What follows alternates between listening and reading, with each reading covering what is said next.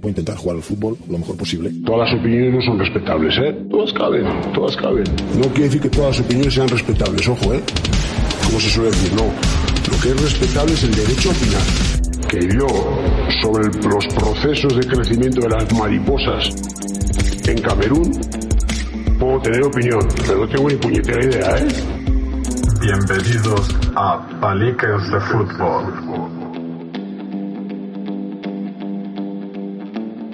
Muy buenas y bienvenidos a un nuevo episodio de Paliques de Fútbol. Eh, en el día de hoy venimos con un, con un invitado que conozco desde que se comía los mocos, prácticamente. Eh, pues podemos hablar de 30 años, por lo menos, más de 30 años, o 30 años que nos conocemos, así que no sé muy bien en calidad de qué lo voy a presentar, la verdad, porque fue jugador, fue porterucho, es porterucho, fue árbitro federado, es árbitro aficionado, si no me equivoco, y bueno, mm, no sabe muy bien a qué viene, viene descolocado, no sabe la pregunta que, o el tema que le voy a sacar, pero bueno, eh, su nombre es Naum, algunos lo conocerán, es, un- encima es seguidor del podcast y bueno, tenemos pendiente grabar, así que nada, Naum, bienvenido, si te quieres presentar un poquito en calidad de que vienes o que quieres venir. Buenas, Sancor. Eh, nada, aquí estamos, darte las gracias por, la invitación. La verdad que sí, que soy un seguidor del podcast, aparte de porque, nada, lo haces tú y porque me parece interesante lo, lo que haces.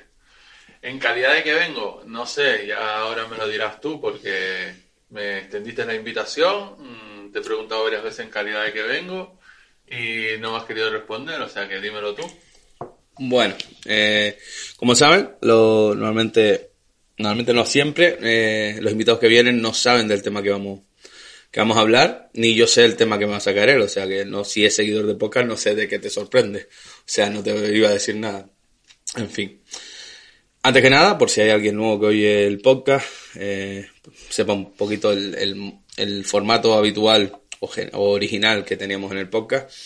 Eh, pues es ese. Viene un invitado del mundo del fútbol, le, saco un tema o una multipregunta, van saliendo eh, más preguntas, van saliendo más temas, vamos, vamos debatiendo y bueno, después me devuelve la jugada.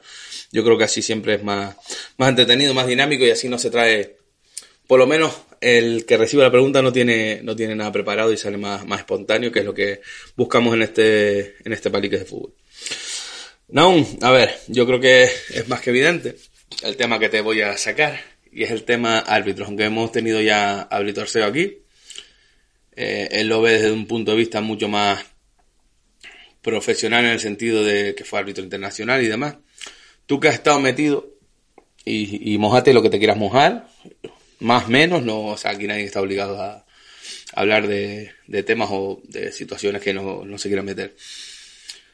Vamos a empezar por cómo ves tú el arbitraje ahora, como, digamos, como espectador que estás yendo a ver fútbol, porque no estás ya en el, en el arbitraje federado. ¿Y qué diferencias ves de cuando tú empezaste a pitar a cuando, a lo que ves ahora? Y ahora seguiré haciéndote preguntas. Bueno, Ancor, la pregunta, la pregunta es buena, buena, muy, muy buena. Eh, que como yo veo el arbitraje de cuando yo empecé a cómo, a cómo está ahora. Mm, vamos a ver, eh, la cosa yo la veo bastante cambiada, la veo bastante cambiada. Eh, en primer lugar porque eh, ahora solo interesa que asciendan de categoría los árbitros jóvenes. Yo estoy en contra de eso, puesto que eh, para mí la juventud sí puede ascender, pero ¿cómo decírtelo? Mm, No con tanta rapidez, puesto que para mí yo prefiero la veteranía antes que la, que la juventud. Eh, no por ser joven mm, debería ascender tan rápido como, como lo están haciendo. Y ¿qué más decirte? Pues eh, yo prefiero un árbitro, siempre he preferido un árbitro que sea más, más experimentado, que tenga más, más carrera, como digo yo, que, que un árbitro joven que lo van, ascend- que lo van ascendiendo año a año sin, sin, sin tener opción a, a, curtirse en la categoría, apenas con experiencia en una categoría pasa automáticamente a otra, no más que porque el colectivo arbitral quiere que ese árbitro llegue lo antes posible arriba. ¿De qué te vale que llegues arriba si después no tienes experiencia? Vale, sobre esto último, o sobre esto que has comentado, eh, yo fui a una, a una charla organizada por el comité de entrenadores, donde no recuerdo el nombre ni el cargo. Eh, aparte de venir Francisco, el actual entrenador de Leche, vino, no sé, me imagino que la figura será como el director deportivo de los árbitros, de la, del comité de árbitros, no sé, no, no sabría decirte el cargo que tenía ni el nombre, sé que era de la península, pero que lleva aquí años. Y él nos dijo que bueno, que los árbitros están muy, muy preparados en todos los aspectos y que hizo la comparación esa que tú acabas de decir, que claro, si nosotros un chico mm, destaca en cadete, lo puede subir a juvenil, lo puede subir a regional o bueno, puede dar un salto de primera regional a tercera división o a preferente, mientras que los árbitros no, tienen que subir año a año. Entonces, eso provoca lo que tú estás diciendo. O sea, si suben año a año, priorizan por los árbitros jóvenes. Por un lado creo que es contradictorio, o sea, no contradictorio, que es perfectamente se puede compaginar perfectamente que suban año a año, aunque yo creo que hay otros métodos, que ahora te diré, y que, que los veteranos no tengan que descender por la edad. Yo creo que no tiene nada que ver, que hay que mantener el nivel. Entonces, mm, ¿tú no crees que hay fórmulas por ejemplo, mm, está un pibe joven pitando en, ah, vamos a poner, juvenil, o vamos a poner segunda regional, ¿vale? Y está pitando de puta madre, ¿por qué tiene que pegarse todo el año en segunda regional? Porque no lo pruebas en un partido de mitad de la tabla de primera. Y si ves que responde, otro. Y si ves que responde, otro. Y si, y si el pibe va sobrado en primera, en la misma categoría, lo puedes subir a preferente. Para eso deberían estar los informadores, para eso deberían estar cualquier personal que proponga eh, el comité de árbitros para regular eso y para valorar eh, las condiciones del árbitro. No sé cómo lo ves tú o si se te ocurre otra, alguna otra opción. No, a ver, esa opción aparte es buenísima. Es buenísima porque eh, le das un aliciente al árbitro para, para que en mitad de su temporada o cuando el colectivo, cuando los dirigentes arbitrales vean lo crean oportuno, eh, le pasen, mm, le den una oportunidad a mitad de, temporada de ascender a una categoría, o de ascender, ¿no? De, de pitar un partido en una superior categoría. No como se hace, eh, tú estás en segunda regional y al igual vas durante la temporada a hacer eh, tres líneas o de árbitro asistente en primera regional. Pero claro, no, no pitas el partido, no arbitras el partido si lo estás haciendo bien mm, en segunda regional, deberían de darte la oportunidad de a mitad de temporada. Es una opción muy buena, una idea estupenda, pero claro, mm, los que están al frente del colegio de árbitros, del colectivo arbitral, no, no piensan así, no lo hacen así. Lo hacen de, la forma de que tú hasta el siguiente año no arbitras la categoría que está por encima. Y no te dan la opción esa de coger y poder poder arbitrar un partido, en, aunque tú estés en segunda regional, pues arbitrar en primera. Pero tú sabes, y hablo desde, desde desconocimiento, si eso es una norma a nivel regional, o sea, a nivel territorial, es una, nivel, una norma a nivel nacional, creo que es a nivel, deduzco que es a nivel nacional, que se rigen por, por, por sistema, por el sistema o por el modelo nacional, porque si no, no creo que se permitiera desde Península, aunque Desconozco un poco cómo va. Creo que los árbitros están ligados a la federación, sí. No van por el lado de la liga, a nivel profesional no van por el lado de la liga, sino van por, por nivel, por ah, ligados a la federación, no son independientes, por así decirlo. Pero, no sé, es que considero, hablando primero de la juventud, a la hora de, de subir como árbitro. Primero, está claro, y lo hemos visto todos, que hay árbitros que no están preparados para subir y que lo suben por la edad. Pero después hay árbitros que sí están preparados y los bajan por la edad, porque ya no pueden ascender por edad. Entonces es un poco contradictorio. ¿Qué opinas tú de que la edad limite, pero ya no te hablo solo del fútbol territorial, sino del fútbol ya, eh, digamos, profesional, digamos, de tercera red para, para arriba. A ver, Ancor, eh, yo mm, me voy a mojar, me voy a mojar y... Tengo toallas aquí. Eh, vale, pues vétela sacando porque me voy a mojar y... ¿La toalla? La toalla, lo que tú Ah, quieras. vale, vale. Eh, me voy a mojar y, y te voy a decir, mira, yo te voy a hablar de mi caso, ¿vale? Eh, yo, a- de antemano te voy a decir que yo no veo lógico que un árbitro, por ser joven, ya tenga que eh, ser o estar estipulado para ese año ascender, ¿vale? Porque no le estás dando aliciente a los demás compañeros. Yo no pienso que un árbitro sea viejo. Para mí no debería de regirse las categorías por edades, ni que un árbitro de 18 años tenga que llegar antes que uno que tenga 25, eh, porque no, porque tú las cosas las demuestras en el campo.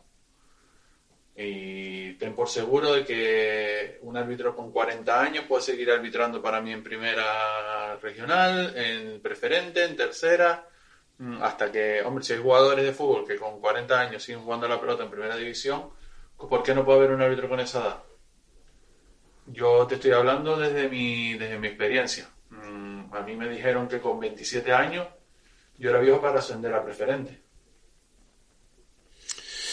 Por eso te decía, eh, yo creo que, que los árbitros pasan a nivel, a todos los niveles tienen que pa- pasar unas pruebas físicas. ¿No? ¿Me equivoco? Sí, sí, sí, O sí, sí. si no ha cambiado. Todos, los años. Entonces, si tus capacidades físicas son aptas para la categoría, si no te descienden, obviamente, ¿por qué eh, se rigen por la edad? Cuando deberían medirse por tus capacidades físicas y tus capacidades eh, arbitrales, o sea, de interpretar lo del juego, eh, aplicar las, las normas, porque al final te encuentras con árbitros que encima te dicen que están muy preparados y yo no, el que se lo quiera tomar esto como una crítica que se lo tome ya saben a mí que me resbala todo pero claro te dicen los árbitros están muy preparados Mm, ya te digo yo que los árbitros no están muy preparados que no es la mayoría vale pero que es una gran parte sí que no se sabe en el reglamento yo no sé en tu época cómo se, se actualizaban, si había exámenes, si, si se reunían los lunes, los martes, no recuerdo. An- Antes era algo así, que se reunían un día para repasar situaciones o algo, no, lo sé, lo desconozco y, y bueno, no mi, no es mi prioridad en la vida saber cómo lo hacen, simplemente expongo aquí lo que veo. Yo me encuentro con árbitros que a día de hoy, esta temporada, hemos visto, y si tuviera Fran aquí, Fran me lo confirmaría, pitar fuera de juego un saque banda. Tres veces. Eh, pitar, mandar a repetir un libre directo, un libre indirecto que entra y lo mandan a repetir. Eh, pitar fuera juego de un saque de portería, de un inicio de, de saque de meta. Eh, ¿Qué más? ¿Qué más? ¿Qué más? Algo se me está olvidando. Eh, este mismo fin de semana, con el cadete, vi como el portero colocando la barrera, pita. Como eh, un jugador que está fuera, siendo atendido, le permiten entrar cuando la pelota está por esa banda y me crea una ocasión de gol. Manifiesta porque, claro, sale de la banda solo, pasa en profundidad y se va solo mano a mano. O sea, no saben interpretar el juego, no se saben las normas y después nos vamos a reír. Y, y el otro aspecto que quería decir, que quería decir están muy preparados físicamente. Yo, vi, yo he visto partidos de preferente con árbitros que no están preparados físicamente porque no llegan, porque están pesados, porque les sobran kilos y no llegan a cubrir su... Sí, se, se basa mucho en las líneas, pero un árbitro federado que en preferente no se paga tampoco muy poco de, arbitraje, se paga bastante y resulta que no está en las condiciones óptimas para, para rendir en un arbitraje, no llega a situaciones donde en línea no puede llegar. Entonces, yo no considero que los árbitros estén perfectamente preparados y no considero que, que la pauta a seguir sea la edad, o sea, si es que tienen que basarse en otros aspectos. No sé cómo lo ves tú, es lo, es lo mismo que estamos hablando, pero ¿qué harías tú para cambiar? Para cambiar, eh, para cambiar yo primero cambiaría lo que sería eh, la parte administrativa, la parte, la parte organizativa, dar, dar prioridad a, gente que, que haya pasado, que haya tenido experiencia, que haya tenido experiencia en el, en el, en el arbitraje. Eh, como tú antes nombraste a Brito, ¿por qué Brito no está en, colectivo arbitral? Eh, no sé, mm, no tiene más, tiene mucha más experiencia que muchas personas que están ahí. Eh, y lo de lo que decías de ver jugadas, eh, yo este año he visto, no, no, he visto mucho porque estoy un poco desligado de lo que es el fútbol federado, pero he podido ver al igual 10 partidos en lo que va de temporada. Eh, cada error, cada fallo, eh, el otro día no, no voy a decir el campo ni, ni los equipos, estoy viendo un partido de segunda regional. Eh, veo al árbitro, estoy solo apartado porque no me siento pegado a ni afición una ni afición del, del otro equipo, estoy apartado. Eh, porque antes iba a ver el fútbol y veía a los jugadores, pero claro, desde que pasé mi época de árbitro, pues te fijas en ese, en ese personaje, ese individuo, esa persona que, que ejerce como, como árbitro en el encuentro y que, y que tú has pasado por ahí y, te, y dices, no, esto no, no se hace así o tal. Eh, pita una falta, el portero coge el balón fuera al área, coge, pita la falta, no amonesta al portero y encima lanza un libre indirecto. Madre. O sea, eh, ya no tienes con, bueno, viste la falta, ¿vale? Eh, señala un libre indirecto. Es más, eh, pita la falta y, automáticamente levanta la mano. O sea, no amonesta al portero, eh, los jugadores del otro equipo se le echan encima, eh, ya tienes que tranquilizar a unos jugadores y a otros, el entrenador te protesta. Pero ¿cuál es mi sorpresa? Que me doy un paseo por la grada y veo un informador.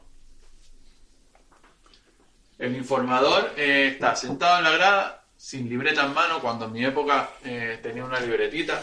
El colegio de árbitro le daba una libretita para que apuntara los, los errores o los, o los puntos negativos, los puntos positivos, que al final del partido te los comentaban en la caseta.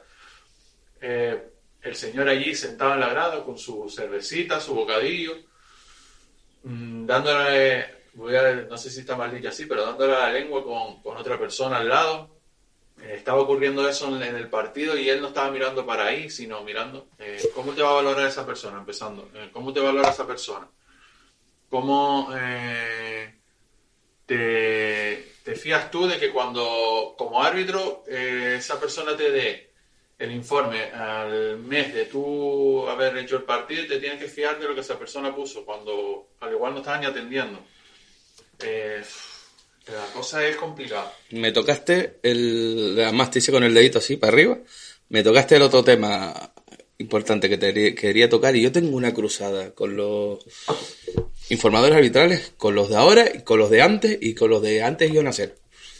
No entiendo la figura del informador arbitral que existe hoy por hoy, por lo menos aquí en Tenerife. No sé cómo funciona en Las Palmas, no sé cómo funciona en la península, no sé cómo funciona en el mundo. Sé, y lo siento por la palabra, pero sé la mierda que tenemos hoy en día. Que no sé si es culpa de ellos, no sé si es culpa de la organización, no sé si es culpa de no sé de quién coño será culpa, pero yo, un tío que va a valorar a un árbitro, no entiendo. Primero que se identifique, que diga que fue, que se meta en la caseta lo que tú acabas de decir, a decir lo mejor, los fallos. los- Yo creo que si quiere, el arbitraje quiere mejorar, los árbitros tienen que saber que en cualquier momento pueden ser evaluados.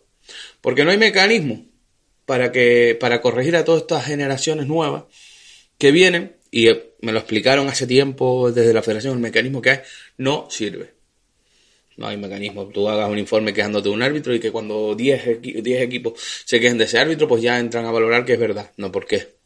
Si hay un informador, me vale como método, pero si hay un informador, el informador tiene que estar allí sin presentarse, evaluar y evaluar desde, el, desde la imparcialidad, de la, desde la imparcialidad, ¿sí? O sea, ¿de qué me vale a mí que vaya un informador arbitral? Le diga, hola, ¿qué tal? Estoy aquí. Pepito, ya vine. Cuando acabe, lo que tú dices, ya, apunte, no apunte, ya, pues si a mí es que me trae igual. Lo que apunte o lo que no apunte es que me da igual, porque si después va a ir para adentro y lo va a proteger. Situación real. Los que me conocen saben que no miento. Situación real. Hace 5, 6, 7 años, no recuerdo ahora, porque entrenando un regional, no recuerdo si fue en primera o en segunda regional. Eh, informador, detrás mío en el banquillo de La Palmera, en San Isidro. Eh, San Isidro, el equipo en el que yo estaba. Mm, Linear, cambio. Linear, cuando pueda, cambio. Linear, cambio. Linear, Linear, que quiero hacer el cambio. Puedes informar. Árbitro- Linear con pinganillo, ¿vale? para no estar gritando al árbitro. Líder, por favor. Se gira para mí. Cállate la puta boca, subnormal. Literal. Me giro para el informador. ¿Qué pasa aquí? ¿Tú le dijiste algo? Me tuvo que comer el insulto, el cállate la boca, subnormal. Y cuando acaba la caseta, cuando acaba el partido, el árbitro va a la caseta, el, perdón, el informador va a la caseta con el árbitro, con el línea, y allí no pasa nada. Sí, le habrá dicho, eso no se puede decir, eso no lo haga, lo cubre. ¿Para qué? Esa persona que, que está de informador arbitral, por lo general, son gente mayor ya. O los que yo he visto. Habrá algunos más, pero gente que no está pitando. Muchos, que esa es otra cosa que te voy a comentar. No son árbitros.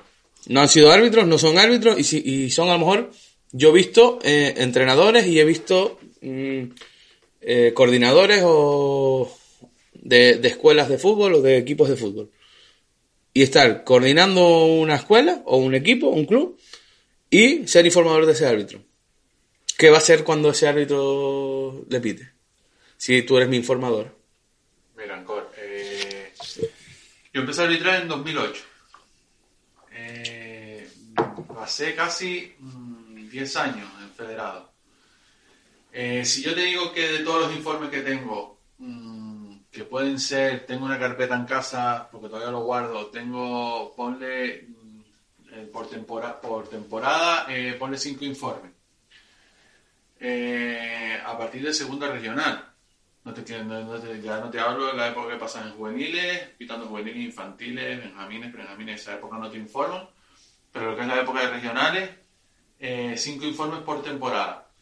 Yo te puedo decir que mm, si cinco de los informes que tengo fueron hechos por un árbitro o un informador que había sido árbitro, eh, son muchos. Entonces, ¿para qué sirve la figura del informador? Te pregunto. Eh, no sabría contestártela. No sabría contestártela porque... Vale, vale, te hago la pregunta de diferente manera. En teoría, ¿para qué debe servir un informador arbitral a nivel territorial? A tu juicio, no digo la teoría, sino en teoría, pero a tu juicio, a tu juicio, a tu juicio, que no sé hablar, y a tu juicio, realmente qué es lo que hacen y qué pintan. Vamos a ver, para mí un informador debe de, eh, debe de, puntuar los aspectos positivos los aspectos negativos de un árbitro durante el partido. Vale, esa es la parte, eh, se puede decir, teórica. También es verdad que hay eh, árbitros para partidos y partidos para árbitros. No todos los partidos son iguales, mm, no, como árbitros no todos los partidos te salen igual. A mí, de hecho, yo he salido de partidos y decir, eh, hablando mal, qué mierda he hecho.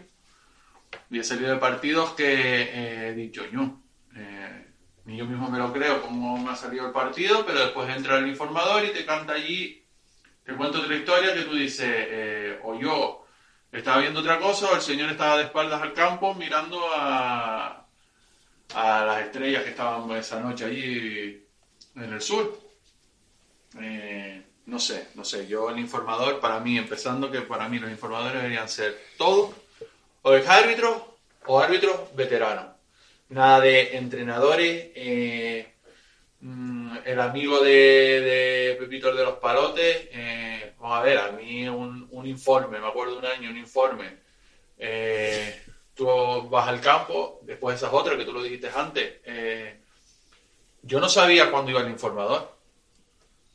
Yo no sabía si había informador en el campo porque no los conocía. Vamos a ver, ya cuando hablabas con uno y lo veías otra vez en el campo, pues decías, "Ño, pues ahí está el informador, pero muchas veces no sabías, no sabías quién era. Eh, a mí jamás y nunca me fue antes del partido un informador a la caseta a presentarse. Fue al final del partido.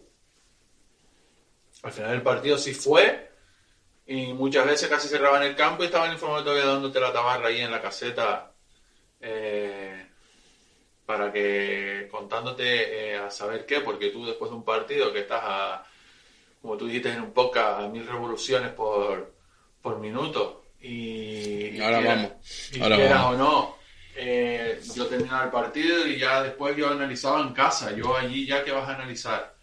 Eh, ese hombre dónde la tabarra ahí dentro de la caseta. A mí una vez vino, eh, fue a informarme un entrenador mío en Benja- de Benjamines. O sea, eh, ese señor, sí, de entrenador, vale. Jo, te digo hasta el nombre si quieres. No, yo también te lo digo. Empieza por J y acaba por SUF. Pues mira, pues sabemos de quién estamos hablando. Ah. que te- me fue a informar. Es más, eh, el partido que te estoy hablando estabas tú de entrenador. O sea, eh, ¿qué, más, ¿qué más que cuando llegas al campo y nos ves, qué me vas a informar? Después contándome una milonga allí dentro de la caseta que a saber, muchas veces lo que me decía yo decía, digo, pero si yo no he hecho eso. Eh, son cosas que tú dices, ilógica, ilógica. Es más, si tú ves que entra a la caseta un compañero, no un compañero, un árbitro que te dice, "No, este hombre sabe de lo que me está hablando, sabe de lo que, de lo que me está diciendo, pero que entre otra clase de persona mm, que no ha pasado por este mundo, que incluso, mira, fíjate, un entrenador titulado, pues va a informarme, pues todavía eh, tiene mis respetos, pero que te entre una persona que no, no, no sabe lo que es el fútbol, no saben lo que es el fútbol y, y ahí está eh, mm, presentando tu juicio, te estás jugando la temporada a pensar de lo que eh, lo que ese señor le dé por escribir en un papel, eh, no sé, y después si te hace un informe una persona y después por el camino se traspapela y, y te lo cambian, pues esa es otra. Pero ves, eh, en este caso, de la persona que estamos hablando, de Yeshua, eh, por decirlo en latín, en latín no, no sé en qué idioma es, la verdad. Me a hablar aquí como si supiera idioma. Eh, esa persona era entrenador cuando estaba siendo informador. Y a día de hoy creo que está entrenando y sigue siendo informador. ¿Cómo un entrenador puede ser informador? Es que no tienes ni pies ni cabeza esto. No tiene ni pies ni ca- ni cabeza. Entonces, la figura de informador arbitral creo que o se renueva o se quita para la hostia. O no pinta absolutamente nada. Eh, después, el tema que, el último tema que te puedo sacar, porque, que te quiero sacar, para no extendernos mucho, ni, porque te digo que los informadores arbitrales me encienden a mí la vida, ¿eh? Eh, yo he ido a asambleas y lo he dicho. Y he cogido a personal del comité de árbitros y se lo digo igual, y me da igual. O sea, no sirven para nada. Y no por incapacidad, sino porque no, no me sirve nada, y repito, y con esto hago resumen, que un tío que va a informar del trabajo de alguien vaya a presentarse, valore mejor o peor, y después se meta en la, en la caseta a decirle, a hablar con ellos. No, usted va imparcialmente, hace su trabajo y fuera. Si no, tomar por culo, ¿para qué están? ¿Para qué están? Yo opino igual, yo para mí deberían de llegar al campo, eh, hacer el informe e irse. Y punto. Tú, tú no sabes quién es ese señor, o si lo ves, pues te quedas con la intriga de lo que pudo poner o dejar de poner, ya cuando te llegue el informe escrito, pues no haya pena y ya está, pero eso de meterte en la caseta, eh, muchas veces, eh, no sé, no sé. Y, y ahora, como robándole una frase a mi compañero Fran, ahora que no nos escucha nadie, mm, ¿qué opinas del colectivo arbitral? Mm, en el sentido de...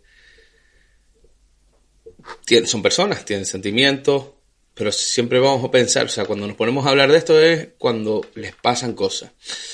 Y te pongo un ejemplo. Eh, este fin de semana, el árbitro este que te digo, que no se sabía el reglamento que pitó en el cadete, o sea, era malo, punto. Era malo. Como él solo, para los dos equipos. O sea, se equivocaba, no se sabía, no, para los dos equipos. No le pueda, no, sí, llega un momento que protestas o que, pero, eh, es malo, no lo está haciendo adrede. Pero, como te decía ahora que no nos oye nadie, sabes perfectamente que ustedes son personas, o que los árbitros son personas. Si un jugador te da mucho por saco, un entrenador te da mucho por saco, pues a la hora de decidir a lo mejor te puede influir o no, a la hora de tomar una decisión, una jugada dudosa.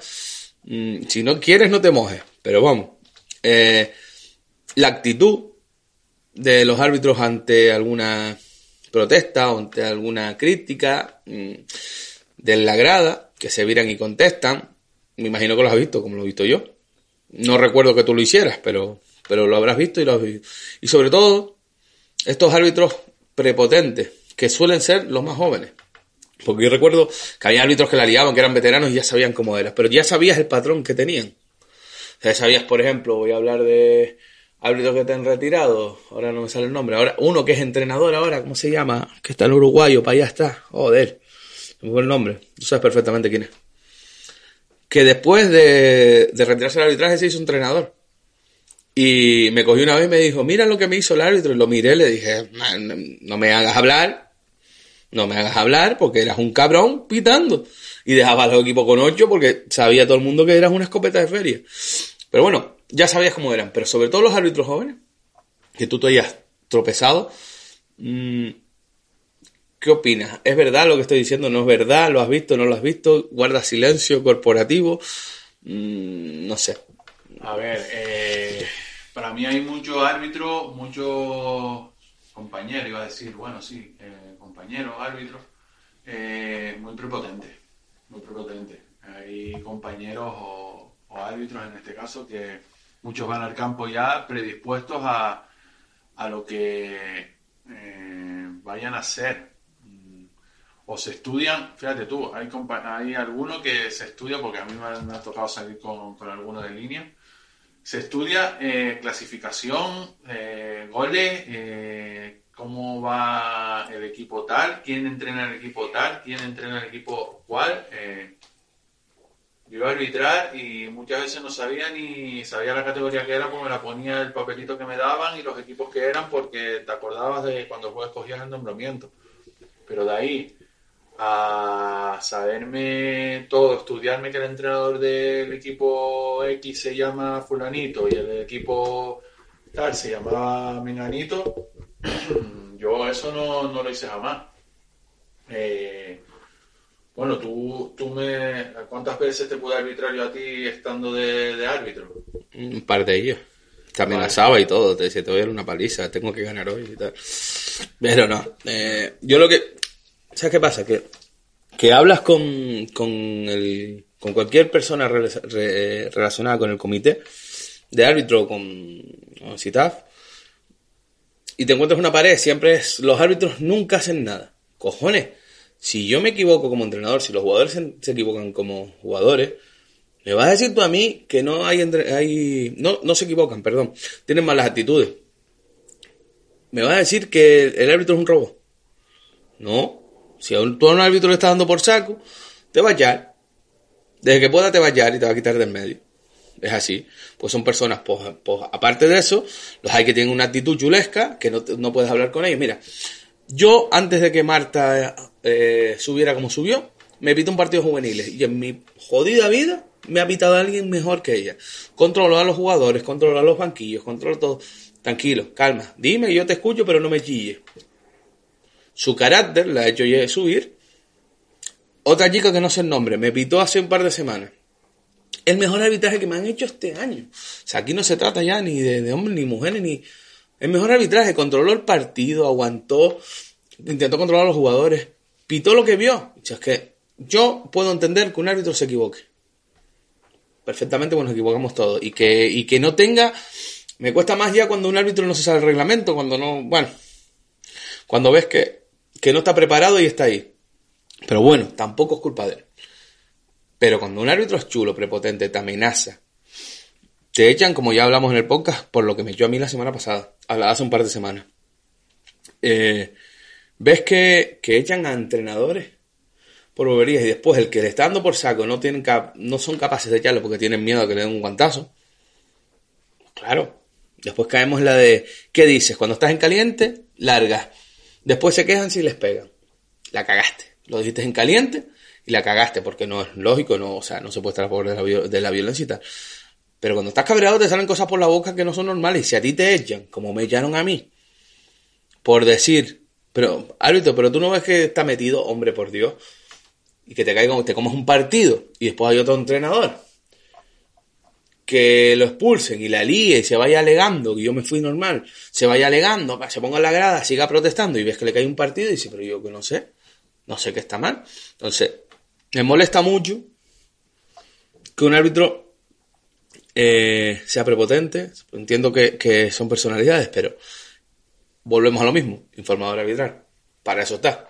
No tiene actitudes, capacidades para estar eh, pitando categorías yo sé, regional primera, que los jugadores vienen de trabajar, vienen tal, te hacen un esfuerzo, vienes tú a reírte del trabajo o reírte de una persona. No lo sé. No lo sé. Yo creo que quieres aportar algo más al tema.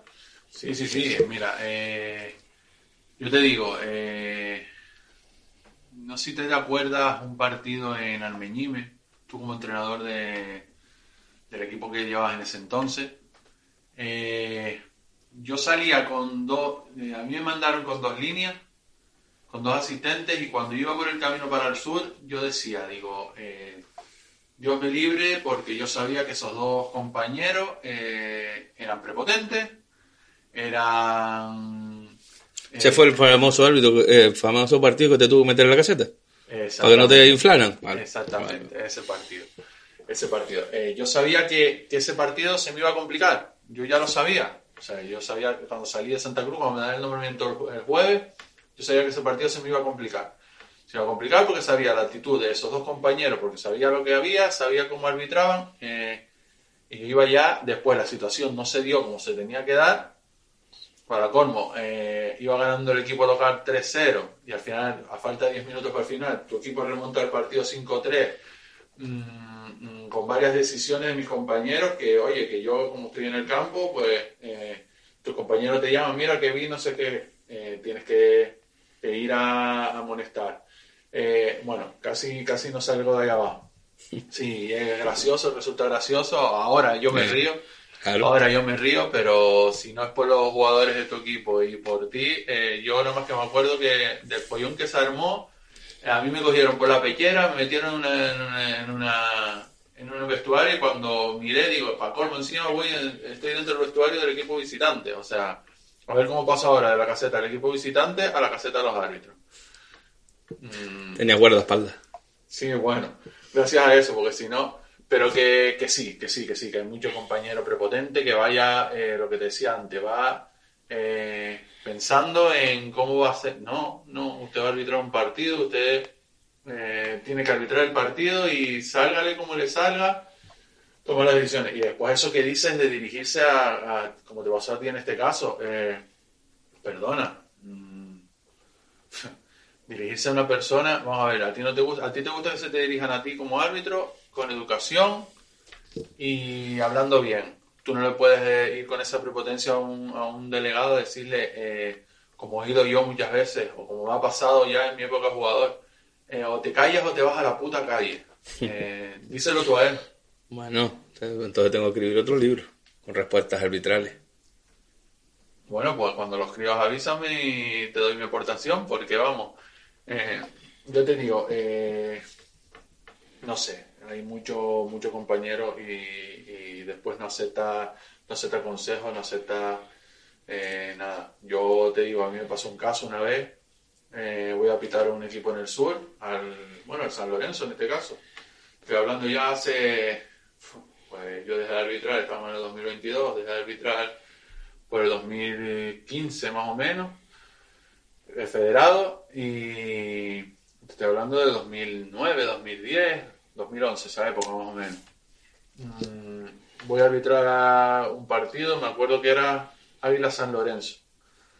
Eh, el, partido iba súper trabado. eh, bueno, en ese partido expulsó a un- de uno de los equipos, expulsó al delegado, al entrenador, a dos jugadores del banquillo y a dos jugadores de campo. De los cuatro, de los seis, perdón, mm, cuatro fueron llamados por el asistente en cuatro ocasiones distintas porque protestaron del banquillo. Incluso insultaron del banquillo. Vale, perfecto. ¿Qué pasa? Yo termino ese partido, el equipo este que, ha sido, que se le expulsa a los cuatro jugadores más los del delegado y el entrenador, eh, calientes, mosqueados, etcétera, etcétera, termino el partido. Vale, ¿cuál es mi, mi sorpresa? Que a la semana siguiente me toca arbitrar a este mismo equipo fuera de su campo. Cuando yo llego al campo y dejo mi coche, toco, nos teníamos que entrar en un campo, que teníamos que entrar el coche dentro del, del campo para dejarlo allí resguardado. Eh, me bajo de mi coche con mis asistentes, voy hacia la caseta y lo primero que oigo de la caseta es, hostia, el hijo puta la semana pasada. Mm, ¿Qué actitud tomas tú ante eso? Aparte te digo, ¿cómo es posible que te manden a repetir un equipo que ya has pitado. ¿Quién, quién es el mono borracho que va poniendo, los- designando los arbitrajes? Porque es lo normal que después encima si había pasado lo que había pasado, vuelvas a repetir. Eh, es otra cosa, pero, pero es como todo, es como... es que el Designar tema... los arbitrajes. Eh, los arbitrajes eh, en mi época eh, supuestamente los hacía el las designaciones las hacía el presidente del colegio de árbitros. Eh, Matusalén. sí. eh, Por ese entonces sería Matusalén. no, Matusalén sigue vivo. Por eso. Mm, eh, el- las designaciones arbitrales lo llega a hacer hasta un mismo compañero. Hasta un mismo compañero. Un mismo compañero, él elige su partido. mm, yo voy a este, porque este me gusta. Y después le mando a fulanito para allí, a menganito para allí, a menganito para allí. Eh, vamos a ver. poquito seriedad. Pues yo creo que con esto vamos a acabar el tema este, porque podríamos estar hablando de, de los árbitros y de los cabrones, de los informadores, toda, todo el día, pero bueno, vamos a no ser pesados para que el podcast no se haga muy, muy largo. Su turno, caballero. Mi turno, caballero.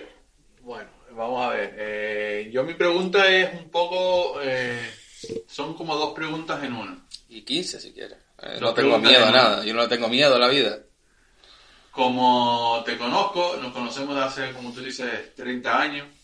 Hemos, Eh, hemos vivido hasta ascenso juntos y caminatas para sí, celebrar sí, el sí. ascenso. Sí, sí, y fiestas del ascenso en el año 94. Ahorita. Un gran, un gran ascenso. Eh, bueno, fue, yo creo que ha sido, eh, si no me equivoco, la mayor logro de ese club hasta ahora.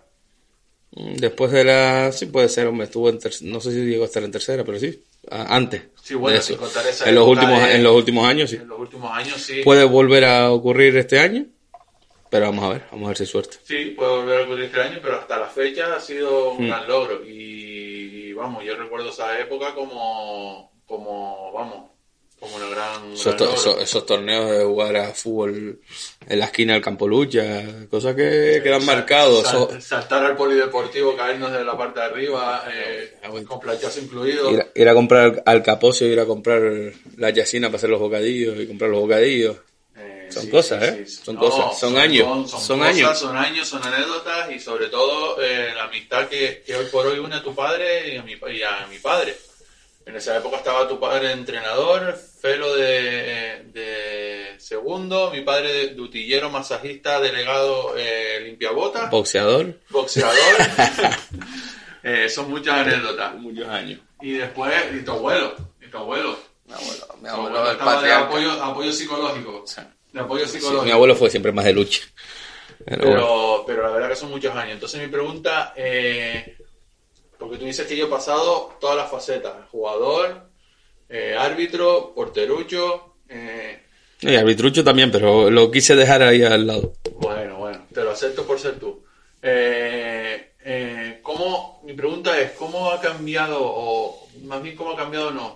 ¿Tú crees o pensaste en esa época que íbamos a llegar a lo que somos o lo que hemos sido ahora en el mundo del fútbol, en tu caso lo que eres, que vas, vas para arriba como la espuma y seguramente irás para arriba como la espuma? No te estoy haciendo la pelota, pero es mi pensamiento. Eh, ¿Tú crees que desde ese entonces, cuando éramos jóvenes, jugábamos en la esquina del campo lucha, que li- liábamos en el hoyito ahí en el campo San Luis, eh, que hacíamos tantas cosas, eh, íbamos a llegar a esta, o a tener esta conversación aquí eh, hoy? Hombre, la respuesta corta y sencilla es no. Obviamente, yo. Mi mente, más allá de jugar al fútbol, nunca pasó. O sea, y tú lo sabes, la típica persona, el típico niño prototipo que cogían y salía de clase y estaba con un balón desde que salía del colegio hasta que acababa. Ese era yo. Estaba todo el día con una pelota. Entonces, yo nunca, nunca me planteé ni ser entrenador. En, en el libro que estoy escribiendo ahora, que lo tengo apalancado hace dos, tres meses, cuento una anécdota que es que yo no entendí. A mí me costó mucho entender el día que mi padre dejó, decidió dejar de ser jugador para ser entrenador. Porque cuando vi todos los problemas que acarreaba, mm, yo no lo entendía. Porque él dejaba de jugar, de hacer lo que... Sí, algunos lo criticaba por jugar, pero casi todo era alabanza porque encima era bueno. A el shock que yo, eh, eh, que yo tuve cuando mi padre pasó a ser entrenador y vi que ya estaban enfadados los que se quedaban por fuera, vi que estaban enfadados los que no jugaban, que Pero estaban enfadados. Este entrenador no, gran entrenador. Bueno, yo, yo hablo, si lo digo yo suena mal. Bueno, pues lo digo. Pero eh, o sea, cuando yo vi que la gente fuera, eh, los técnicos que conocemos hoy en día, que a, posteriori habían tomado todas las decisiones buenas, empezaban las críticas yo no lo entendí. Imagínate pensar yo ser entrenador. Eh, después, si hablas, no, no del peloteo, pero hablas de porque me ves con buenos ojos. Yo no me considero ni mejor ni peor, ni todo lo considero y lo, y lo hablé con, bueno, le escribí a un compañero que sufrió un descenso esta, esta temporada y le mandé un mensaje diciéndole que por esto pasamos todos. O sea, es raro el entrenador que no pase por una destitución. Yo a día de hoy creo que no he sido destituido. La última, la única vez ha sido un acuerdo. Eh, pero todos vamos a pasar por destitución, todos vamos a pasar a lo largo de los años por ascenso, por descenso, eh, por buenos momentos, malos momentos. Ayer me escribía, o en estos días, perdón, me escribían varias personas, porque ahora como el equipo va bien, donde estoy, pues te escriben para para cualquier pajada, te escriben ahora, desde ya los ves venir que para el año que viene, ya los ves venir para que le eches una mano, ya los ves venir para que se apunten a un tanto, para apuntarse un tanto, para decir yo estoy ahí, te apoyé. Y se los he dicho a las personas que me han, escri- eh, que me han escrito. Mm, cuando peor lo pasé, y todo el mundo sabe de lo que hablo, estaban los que estaban. Y un entrenador, y en el mundo en general, pero como hablamos de fútbol, tenemos que tener claro que las personas que se quedan o que están contigo cuando estás en la mierda absoluta, que vamos a pasar todos por, equipos que no funcionan, por malas rayas, por... Por ejemplo, mi equipo ahora me está pasando un bache. Normal en toda temporada nos está llegando ahora. La suerte que estamos en playoff. Hay que trabajar para que cuando lleguemos al playoff sa- salir de ese bache. Pero bueno. Cuando estás mal, quédate con las caras de la perso- las personas que están ahí, que te echan una llamada, que te hablan, que te tratan como siempre. Sea, no, uno no busca... mm, No, no encuentro la palabra. mm, Voy a poner un símil. Uno no busca a alguien que te venga a dorar la píldora. Ah, venga, que tú puedes, lo sacas o no sé qué, eres, que eres bueno. No, no, no. Cuando uno está mal, y en, lo depor- deportivamente hablando, uno busca, no busca. Uno lo que quiere es, es alguien que esté ahí. Gente que esté ahí. Que te ayude. Que te tienda la mano. Que esté ahí. Ni siquiera necesitas que hable. Que te estén volviendo loco. Sino que tú sepas que, bueno, están ahí, puedes contar con ellos. Es súper importante en este mundo de puñaladas, de, de traidores, de vendidos, quedarte con esas caras. Porque después, cuando pasa esto, cuando el equipo va medianamente bien, todo el mundo se acerca. Y todo el mundo te va a decir lo bueno que eres y, lo, y no va por ti, obviamente. Pero van a venir mucha gente para decir, para decirte lo bueno que eres y tal, y para, y para salir en la foto. Y no me corté un pelo. Y se lo dije a esas personas. Fueron varias. Se los dije. Yo ahora no te necesito. Ahora no te necesito. Yo no necesito. O sea, yo soy de crear grupos los equipos. O sea, mis equipos cuando funcionan es porque es un grupo unido y si no hay un grupo unido no funcionan. Mm, Tengo mis virtudes como entrenador que yo reconozco, claro. Tengo virtudes como entrenador que no reconozco, que me la dicen la gente cercana, también. Tengo defectos, hostia. A día de hoy me sigo formando, o sea, estoy acabando un curso, de, bueno, me falta el proyecto de director, dire- director metodológico. No me vale con quedarme, intento hacer todos los años uno o dos cursos de reciclaje. Pero eso, mira, todos los entrenadores vamos a ganar, vamos a perder, vamos a tener buenos momentos, malos momentos. Pero después de hacerte este recorrido tan largo, si me veía aquí, no, cuando niño no. Cuando ya la rodilla dejó de funcionar, sabía que quería seguir vinculado al, mundo del fútbol. Cuando empecé a entrenar, pensé que sabía más de lo que, de lo que realmente sabía, que era nada. Y lo cuento también en lo que estoy escribiendo, que algún día verá la luz no sé qué año. Mm, me imagino que como tú, tú no te veías de árbitro, tú no te verías de portero. No me veía de árbitro y más con mis antecedentes con el colectivo arbitral. O sea, yo era, Sí. e- era y soy hoy por hoy, hoy sigo jugando en equipo aficionado y soy inaguantable. Yo mismo a veces me pregunto, eh, mm, y yo por menos he echado un jugador. Eh, yo, yo si fuera jugando y yo mismo me podría arbitrar, yo estaría expulsado todos los partidos. Pero también te digo, Ancor, eh, hay una frase, siempre he oído la frase que el fútbol no tiene memoria. Yo esa frase eh, no, la, no la acepto. Yo Para mí el fútbol debe- tiene mucha memoria, mucha memoria. Y si estás en las buenas, tienes que estar en las Sí, malas. pero, la, pero el fútbol tiene memoria, pero la tienes que tener tú. No esperes que nadie te vaya a... Nadie, repito, esas personas que han estado contigo siempre, sí. Pero no esperes que el, ahí hacer una encuesta de un, un tanto por ciento de una encuesta hecha ahora mismo por mí mientras miro el acuario. Eh, si te tengo que decir un tanto por ciento, el 85% de las personas que están en las buenas y que te dicen lo bueno que eres y que te recuerdan lo bueno que lo has hecho esta temporada, según acaba la temporada y empieza la otra y te va mal, no están. Quédate con ese 15%. Y es la realidad. Ese 15%, el que tiene que tener memoria eres tú. Desde el prisma de entrenador, nosotros hemos tenido algunas aventuras, aunque no muy prolongadas en el tiempo. Desde el prisma de entrenador, y además es una cosa que debería sacarte el título. Y te lo digo siempre, si quieres entrenar, porque te cambia totalmente el prisma. Y ahora aprovecho, a lo mejor no es el mejor momento, pero bueno, hay, después te lo digo fuera de tal, eh, empieza el UEFA C en junio. Y bueno, a lo mejor te debería, porque es casi todo online, y a lo mejor deberías meterte, pero bueno. Eh, en este mundo que me lío de entrenadores, tenemos que tener memoria nosotros.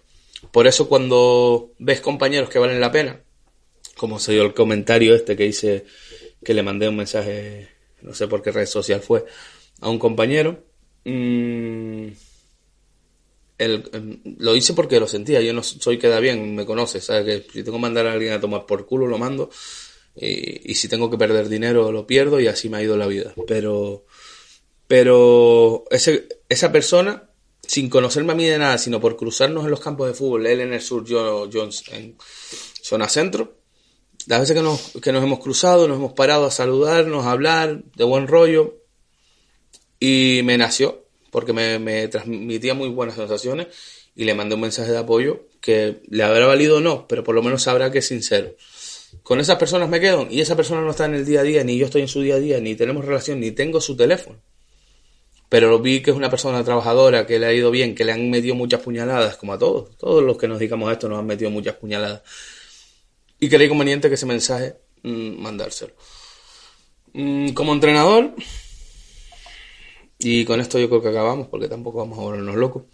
Yo el mensaje que transmito para las personas que quieran ser entrenadores o que estén o que sean entrenadores o que ya que sacaste tú que el fútbol no tiene memoria mm, y tú crees que sí tiene memoria, es verdad, sí la tiene, pero siempre a posteriori. Creo que a posteriori, o sea, se recuerda más lo que hemos hecho cuando ya no estás, por ejemplo, en activo, cuando ya no estás en ese club eh, quienes tenemos que tener memoria somos los, somos los entrenadores y saber quién, cómo y cuándo.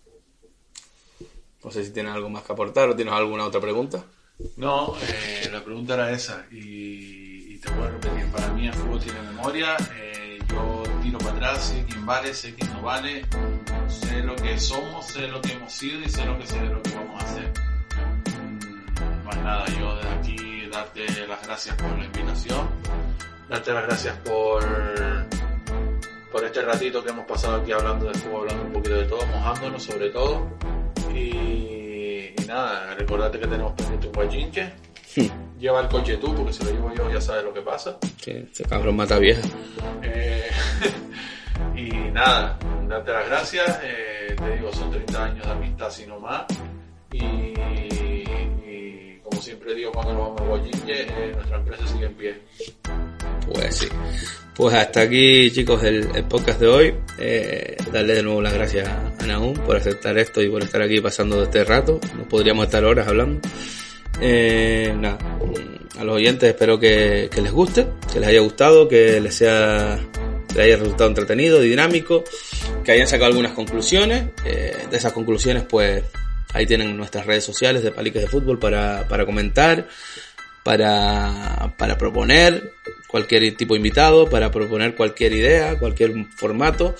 Y, y nada, también tienen eh, las redes sociales y tienen eh, la página web de la, del sello discográfico que produce este, este podcast, de Records, que bueno, como siempre les digo, pues si tienen una idea y no la tienen muy bien moldeada o simplemente quieren ideas o tienen algún proyecto, para mí, bueno, hacen que esto funcione, o sea que imagínense el nivel que pueden dar. Eh, estarían en perfectas manos, así que no duden en mandar un mensaje, meterse en sus redes sociales, en su página web, en su correo y, y pedir información o, o, ver qué les propone.